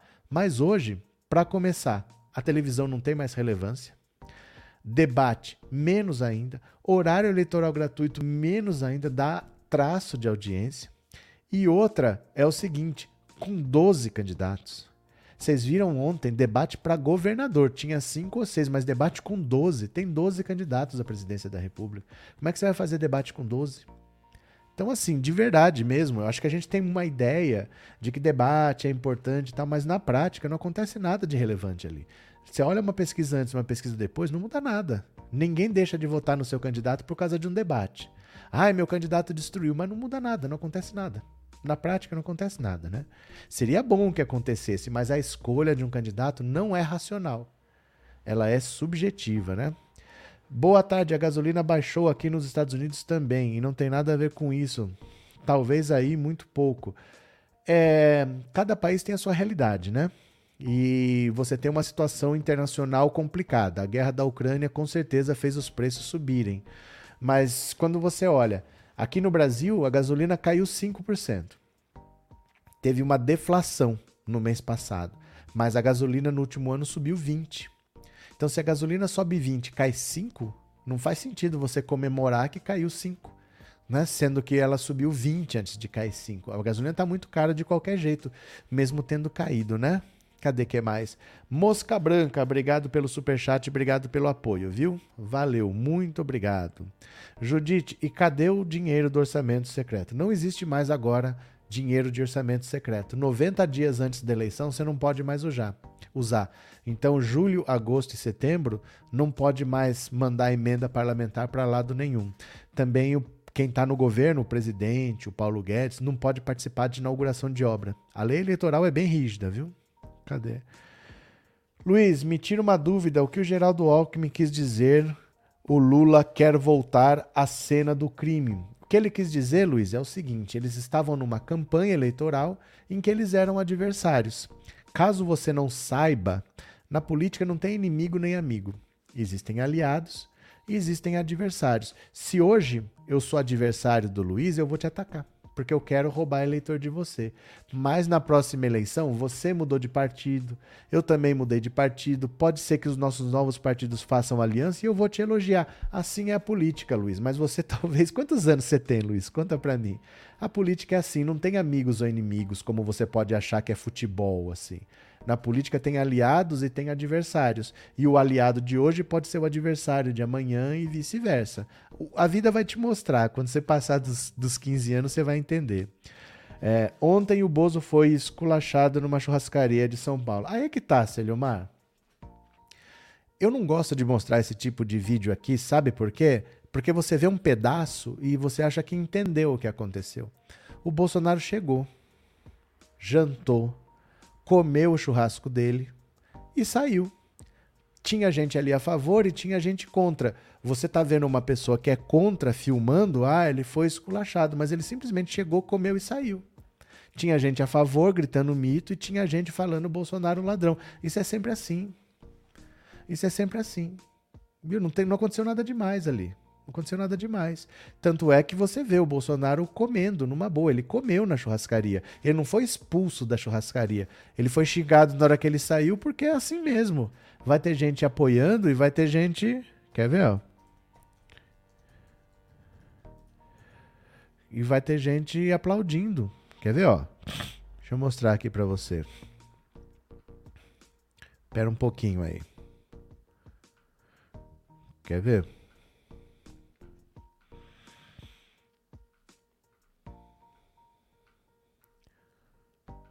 Pera lá, só um pouquinho aqui.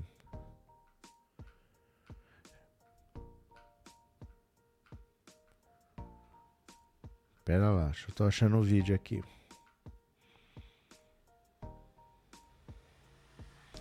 Pera lá.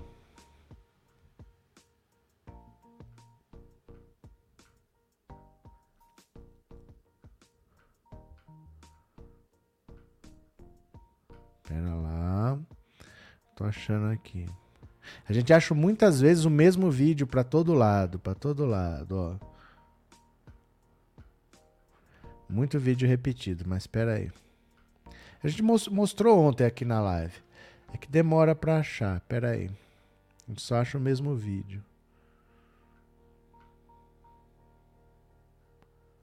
Espera aí. Vou mostrar o vídeo dele comendo aqui para você.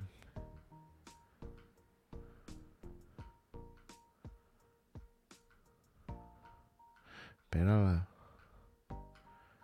Ih, parou. Pera aí. Pera aí. Pera lá. Deixa eu ver se eu acho aqui. Deixa eu mostrar para vocês aqui o que, que eu tô caçando. Quer ver? Ó. Tem muito um mesmo vídeo repetido para todo lado, ó. Eu não tô achando o vídeo que eu consegui achar ontem, que eu fui olhando aqui aleatoriamente e tinha vídeo, vídeo dele e do Luciano Hang comendo. Ele, na hora de sair, tinha gente aplaudindo e gente xingando, mas não foi expulso de churrascaria, não aconteceu nada. Tinha gente aí, ó. Não aconteceu nada demais. É assim mesmo, ó, o povo batendo palma. A gente tem que tomar cuidado com esse sensacionalismo, ó. Aconteceu nada demais, ó. Vai ter gente aplaudindo e vai ter gente vaiando sempre. Não é que Bolsonaro foi expulso de churrascaria. Não foi expulso de churrascaria. Ó, aos gritos de fora Bolsonaro, Bolsonaro e Sandro foram expulsos de uma churrascaria. Eles não foram expulsos. Ó, não foram, tá? Não foram expulsos. É que é assim mesmo. Por, com político é sempre assim. É que não tem aqui, eu tinha achado ontem que apareceu por acaso, ele jantando, comendo com o Luciano Hang. Isso é a saída deles, eles não foram expulsos. Ah, só tem o mesmo vídeo, todo mundo postando o mesmo vídeo, falando a mesma coisa. Ó, Bolsonaro foi expulso da churrascaria. Não foi expulso. Não foi expulso. Ó. Não foi expulso. Olha aí, o povo batendo palma aí, ó. Bolsonaro não foi expulso de churrascaria nenhuma. É assim mesmo que funciona, viu? Ó.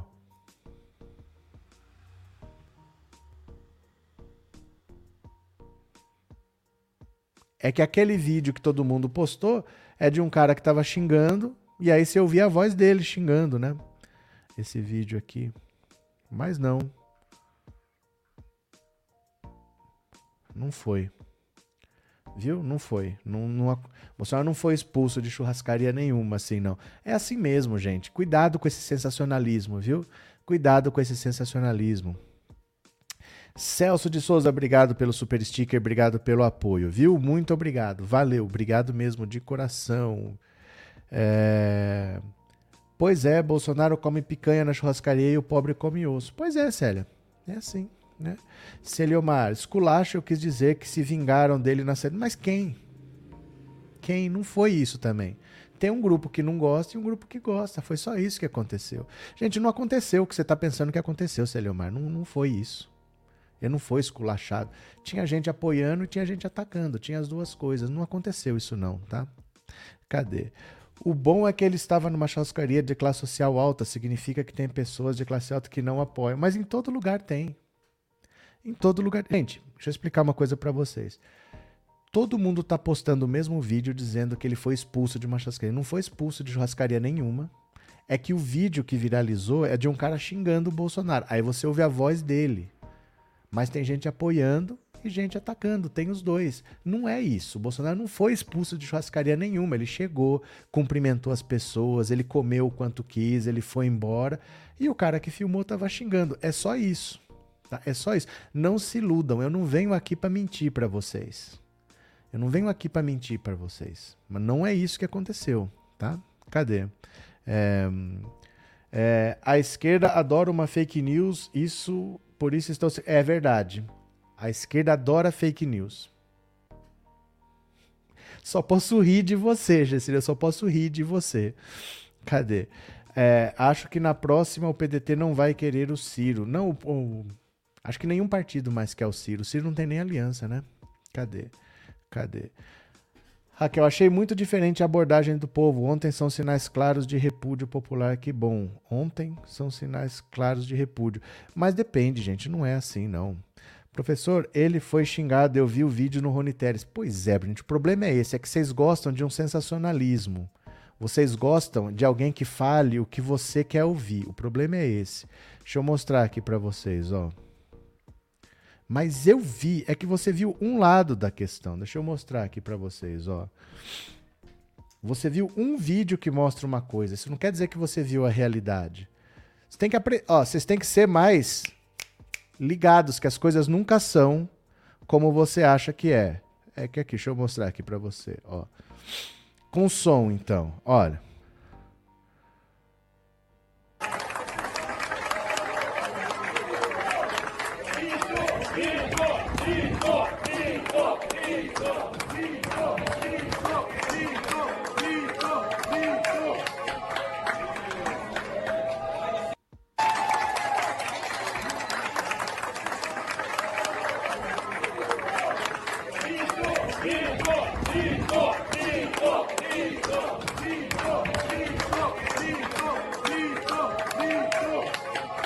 Aí como é que faz?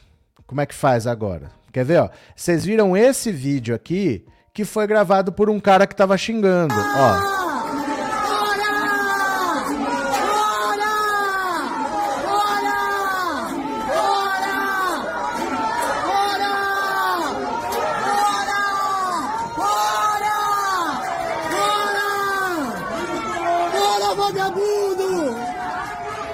Vocês viram esse vídeo? É que o cara que tá filmando está xingando.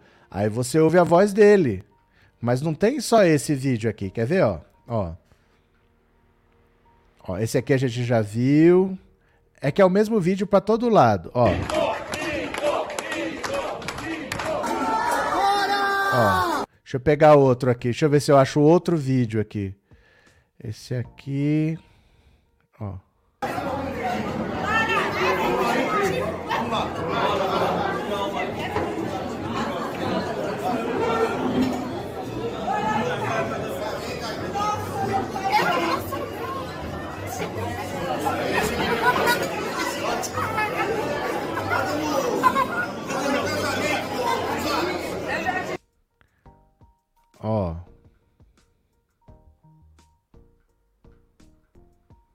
É o mesmo vídeo para todo lado, mesmo vídeo.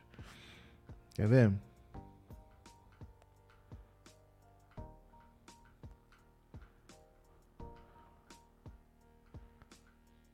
Ó, é o mesmo vídeo.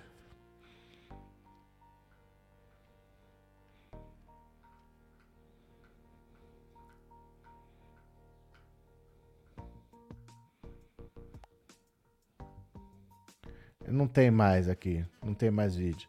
Mas assim, sabe o que, vocês têm que se acostumar? Ah, eu vi lá. Não, não importa o que você viu lá, procure por conta própria para ver se é aquilo mesmo.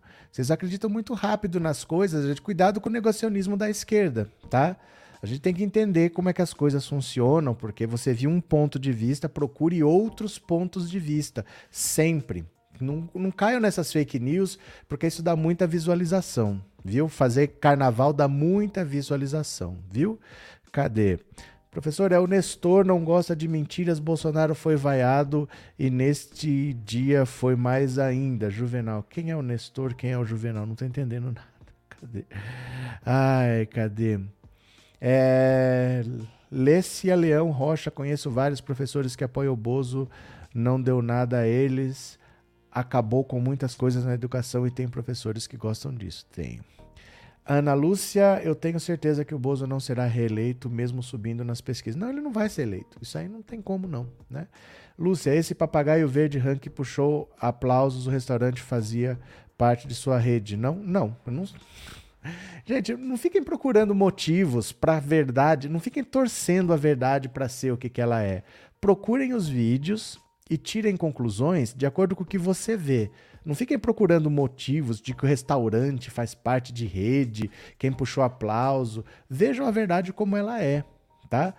Todo político que for a qualquer lugar vai ter gente aplaudindo e vai ter gente é, vaiando.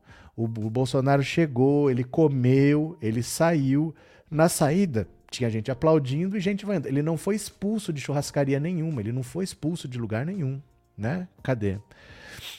É, você tem algum conhecimento do que aconteceu no jogo do Palmeiras? Isso é uma afirmação ou é uma pergunta?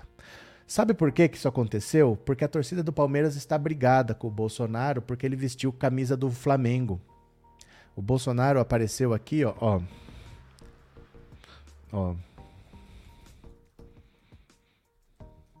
O Bolsonaro, que é palmeirense, ele fez isso aqui, ó. Gente, vocês estão muito dispostos a acreditar em fake news que interessam, né? Olha aqui, ó. Ó. O que a, a torcida do Palmeiras xinga muito o Bolsonaro por causa disso aqui, ó. Dá uma olhada aqui, ó. Por causa disso aqui. Por isso ele não é bem-vindo lá. Já tem muito tempo que ele não é bem-vindo e a torcida palmeirense xinga ele sempre por causa disso aqui, ó. Porque quando teve a final da Libertadores, ele foi lá pra para beijar a camisa do Flamengo. É por causa de futebol, não é por causa de política, não. Viu, Ana Maria? É, ninguém já está eleito, pois ninguém tem voto antes de abrirem as urnas. Ah, isso é óbvio, né? Isso é óbvio. Hitler também tinha seguidores, claro. Valeu, Raquel. Estou com a cabeça doendo. Até, até de noite, 19 horas, tem mais. Cadê? É, quando o time está ganhando, tá aos 45 do segundo tempo, mas tem uma prorrogação, não acaba nunca o jogo, assim tá a eleição, não tá fácil, as coisas estão complicadas. Né? Tem pessoas aí que é do lado dele e é da classe alta, porém também tem pessoas dessa classe que não apoiam ele. Óbvio, óbvio. O que eu estou dizendo é o seguinte: não aconteceu o que as pessoas estão dizendo que ele foi expulso de uma churrascaria. Ele não foi expulso de lugar nenhum. Ele chegou, ele jantou e ele saiu. Na saída tem gente que apoia e tem gente que vaia, mas o que está escrito lá, é, é, Bolsonaro e velho da van foram expulsos de churrascaria, eles não foram expulsos de lugar nenhum. É porque eu não tô achando o vídeo que eu mostrei ontem aqui, que estava no Twitter, dele comendo, comendo com o velho da van. Mas eu vou procurar, se você quiser, no vídeo de ontem, na live de ontem. Eu vou mostrar, vou procurar aqui a hora que eu mostrei o vídeo dele comendo tranquilamente. Ele não foi expulso de churrascaria nenhuma, gente. Quer ver? Eu vou achar aqui, ó. Cadê? Pera lá. Deixa eu ver se eu acho aqui, ó. Quer ver?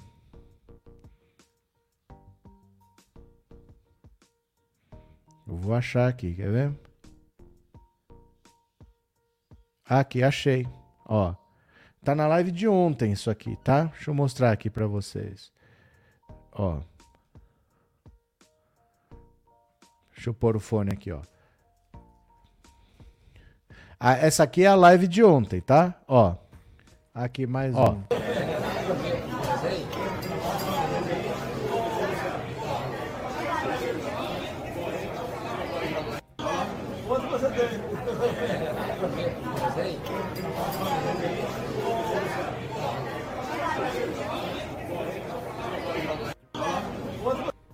Ó.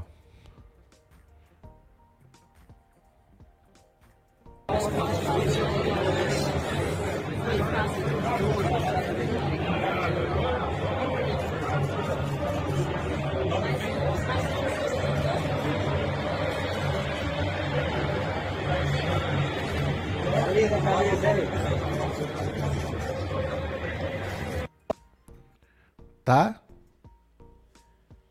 Teve nada disso, que ele foi expulso de churrascaria. Ele chegou, comeu, saiu. E no final, quando ele saiu, tinha gente aplaudindo, tinha gente vaiando, mas não foi expulso de churrascaria nenhuma. Ele comeu quanto ele quis, ele foi no estádio do Palmeiras. A torcida vaiou porque ele beijou a camisa do Flamengo, mas ele estava lá com a presidente do Palmeiras, assistiu o jogo no camarote.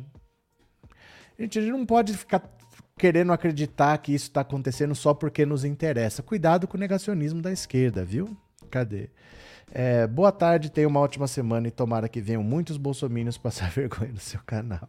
Valeu, Raquel. Obrigado pelo superchat, obrigado por ser membro, viu? Muito obrigado, de coração. Valeu. É, os torcedores burros estão com raiva do cara por causa de futebol. Um dos motivos de estarmos nesse ponto, falta de consciência política.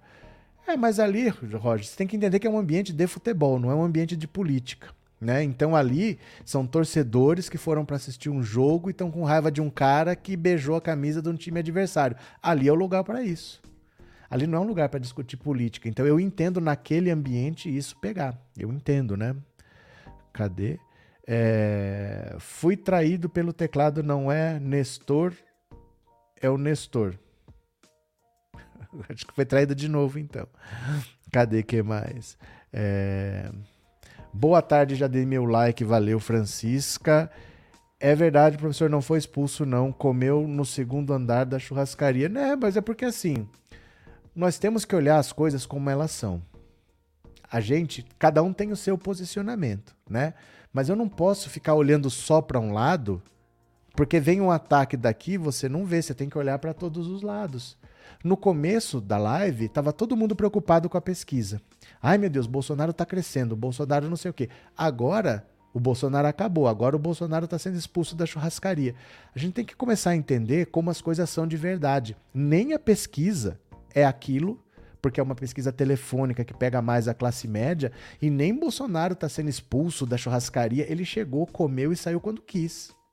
A gente tem que ter um pouco mais de serenidade para a gente sofrer menos para a gente não ter esses altos e baixos da euforia para decepção, porque as coisas não são nem aqui nem lá. Mas vocês têm que abrir o olho com canais que gostam de fazer sensacionalismo e ganham muito dinheiro com sensacionalismo.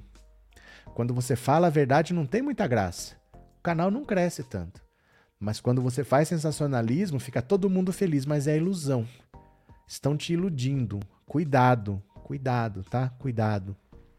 Cadê quem mais? É... Bozo comendo picanha e o povo brasileiro comendo lixo. Parabéns ao rapaz que gritou vagabundo fora, Valéria Dias. Cadê que é mais? É muito bom ouvir o senhor gratidão, Lúcia Simões. Eu que agradeço. Beijo grande. É, o capiroto no restaurante deve ter derrubado comida no chão. Só se tinha alguém da equipe filmando, porque aquilo lá é fake, né? Foi montado também. Cadê? Quero ver esse palhaço ir no estádio do Corinthians. Já foi. Ele já foi. Gente, o Bolsonaro não tem torcida. Do mesmo jeito que ele não é evangélico, nem, nem é católico, nem nada, ó. Dá uma olhada aqui. Você quer ver o Bolsonaro com qual camisa? Fala pra mim, você quer ver o Bolsonaro com qual camisa? Dá uma olhada aqui, ó. Dá uma olhada. Você quer ver o Bolsonaro com qual camisa? Você quer ver com a camisa do Inter, do Palmeiras, cadê? Do, do Vasco. Você quer do Corinthians? Tem aqui, ó, com a camisa do Corinthians. Olha aí, ó. Essa aqui é o quê? Do Atlético? Do Atlético. Olha aqui, Sampaio Correia. Ó. Olha. Cadê quem mais aqui? América. Que camisa você quer ver? Fala pra mim. Ele veste qualquer uma. É... Isso aqui é o quê? Não sei que time que é esse. Aqui, Flamengo, Atlético Paranaense, Seleção. Quem mais? Essa aqui é outra vez o Flamengo. Cadê? Isso aqui não tem nada a ver. Deixa eu ver se eu acho aqui. Olha, Santos. América. Olha aqui com um monte de camisa de uma vez. Olha, Grêmio. Você acha com a camisa que você quiser. Quanto a isso, não se preocupa. Cruzeiro, o América Mineiro, Atlético Mineiro. Não tá nem aí, ó. Atlético Mineiro aqui. É, Fortaleza. Por aí vai. Tem essa, gente. Não tem essa, não, viu? É, Seila, é muito bom ouvir o senhor, a pessoa calma e sensata. Valeu, Seila. Obrigado pelo superchat, obrigado por ser membro do canal. Obrigado pelo apoio, viu? Muito obrigado. Do São Paulo duvido é meu time do coração. Oh, meu Deus. Gente, vocês se iludem muito. Vocês se iludem muito. Quer ver? Vocês se iludem muito. Quer ver? É só procurar aqui, ó. Cheguei até a mostrar, tem essa aqui do Flamengo. Mas ele vestiu a do São Paulo também. Ele já vestiu de qualquer clube que você imaginar. É mais fácil fazer assim, ó.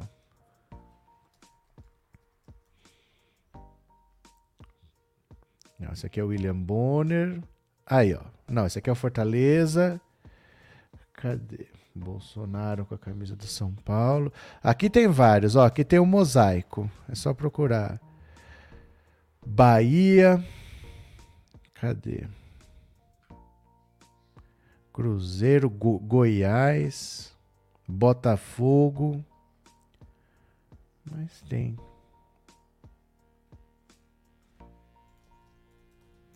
Deixa eu ver aqui.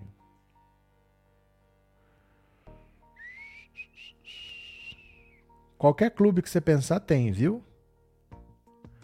Qualquer clube que você pensar tem.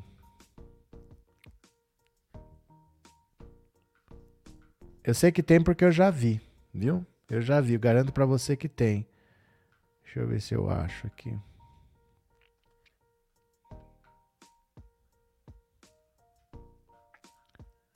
Quer ver?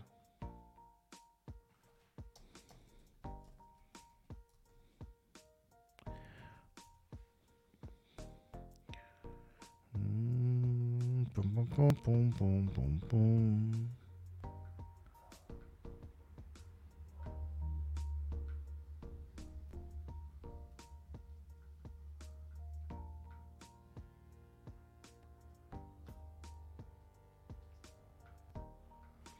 Não tô achando agora aqui não. Grêmio. Mas garanto para você que tem porque eu já vi, viu? Garanto que tem porque eu já vi. Não tô achando agora, mas tem sim. Olha, isso aqui é o quê? É o Flamengo também?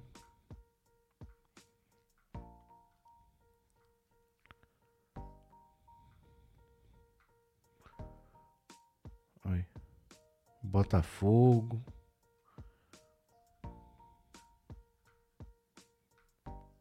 É, não sei onde é que tá não. Mas tem que eu já vi. Tem que eu já vi. Escapou dessa vez, viu, Lúcia? Mas tem. Mas tem. Não, mas tem, eu já mostrei aqui, eu já vi, gente. Eu tô te falando que tem, viu? Eu tô te falando que tem. Você pode procurar se você quiser. Ganhou. É só procurar que você acha. É, será que o time da prisão para onde vai? Não sei. A torcida palmeirense acha valeu Bolsonaro apenas pela rivalidade? Sim, Eneida. Sim, é um clube de futebol, não é um ambiente de política. A torcida do Palmeiras é brigada com ele. O Raí não gosta de Bolsonaro, é uma camisa do ferroviário. Não, mas eu sei, gente, mas tem. Mas por que, que vocês gostam de brigar? Quer ver, ó? Quer ver, ó? Deixa eu ver aqui, ó. Ele veste, ele não tá nem aí. Quer ver? Deixa eu ver aqui. Vou ter que achar agora porque vocês estão demais. Camisa do Bahia. Vamos procurar aqui de novo, ó. ó Sampaio Correia do Bahia. Gente vai achar aqui, ó. Porque tem, eu já vi. Eu sei, eu tô falando porque eu já vi. Quando eu não vi, eu falo, gente, eu não sei, eu nunca vi. Mas eu já vi. Não é que eu acho que tem, eu já vi. Eu já vi. Essa aqui é do Figueirense. Olha, portuguesa. Cadê quem mais? Espera lá.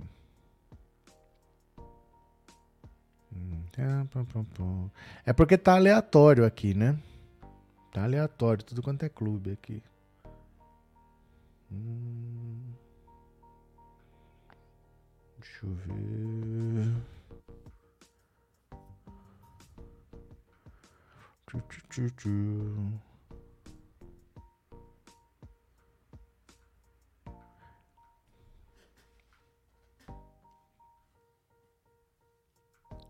Cadê? Cadê? Ó, Vasco. A camisa que você pensar, ele já vestiu, porque para ele tanto faz. Com a religião que você pensar também, ele já foi, porque tanto faz. Ele não tá nem aí, não.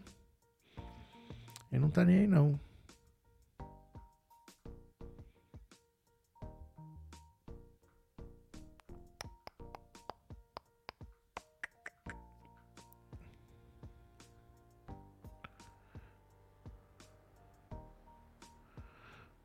Camisa da seleção, camisa do Ronaldo.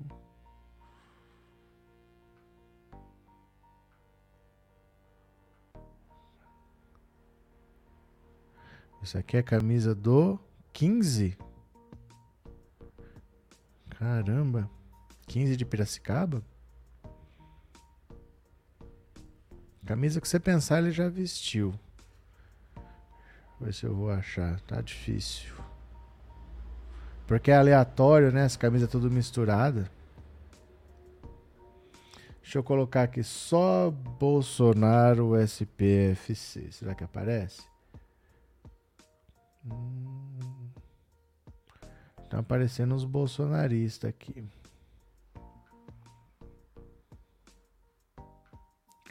Mas ele já vestiu sim, viu? Eu já vi.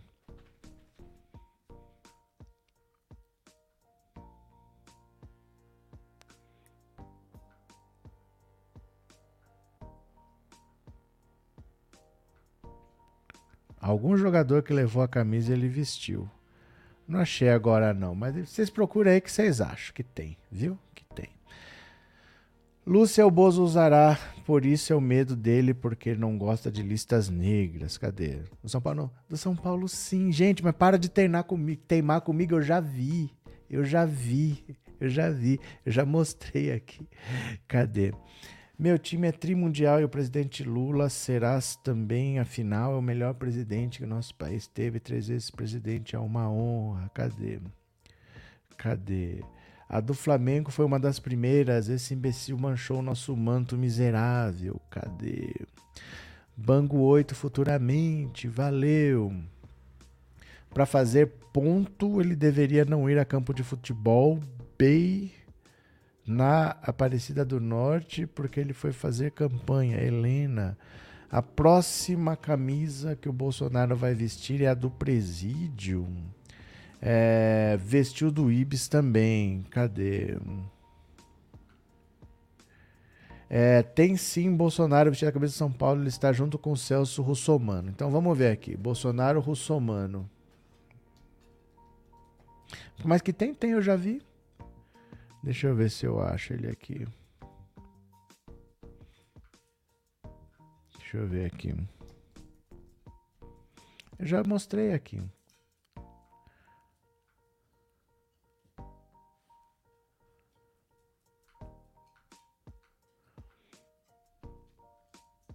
Não tô achando, não. A do Corinthians tem junto com o Marcelinho Carioca, mas tem. Ele, ele foi jogar na Vila Belmiro, caiu de cara no chão, o rapaz de muleta que o ajudou a levantar.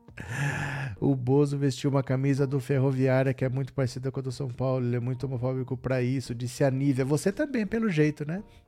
Não, eu já vi. Gente, eu já vi porque eu já mostrei aqui outras vezes. Olha, do meu não, do meu não, eu já mostrei aqui. Se você não viu, eu tenho entendo que você não viu, mas eu vi. Eu não tô falando que eu acho que tem. Eu já vi. Vocês estão dizendo que eu não vi o que eu vi. Eu tô dizendo para vocês que eu já vi. Eu já vi. Cadê? É, esse que está com o russomano é do. Tudo bem, mas eu não tô falando que é, tô falando que eu já vi. Como é que vocês estão dizendo que eu não vi o que eu vi? Eu vi. Cadê? Cadê? Cadê? Ó, deixa eu ver aqui. Tem o Sérgio Moro com a camisa do São Paulo.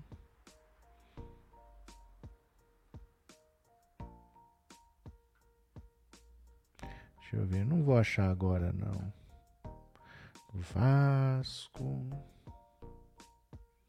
Mas tem, ele vestiu. Todos os clubes ele já vestiu. É um oportunista.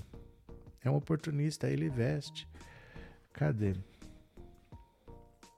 Mais uma do Flamengo. Não, essa aqui é do esporte. Ó. Deixa eu colocar aqui. Vou colocar clubes de São Paulo. Porque ele já vestiu todos.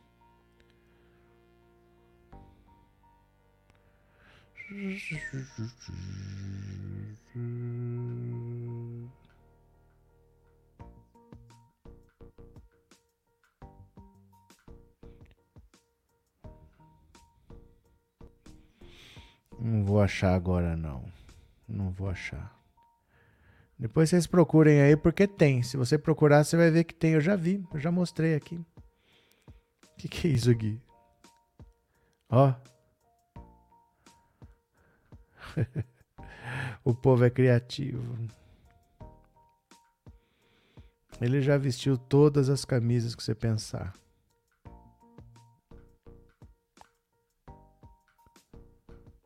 Todas as camisas, ele já vestiu.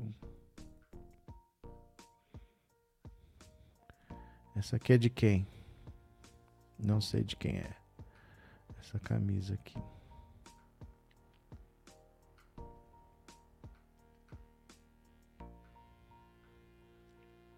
Depois a gente vê. Mas eu já vi, eu já mostrei aqui numa live também.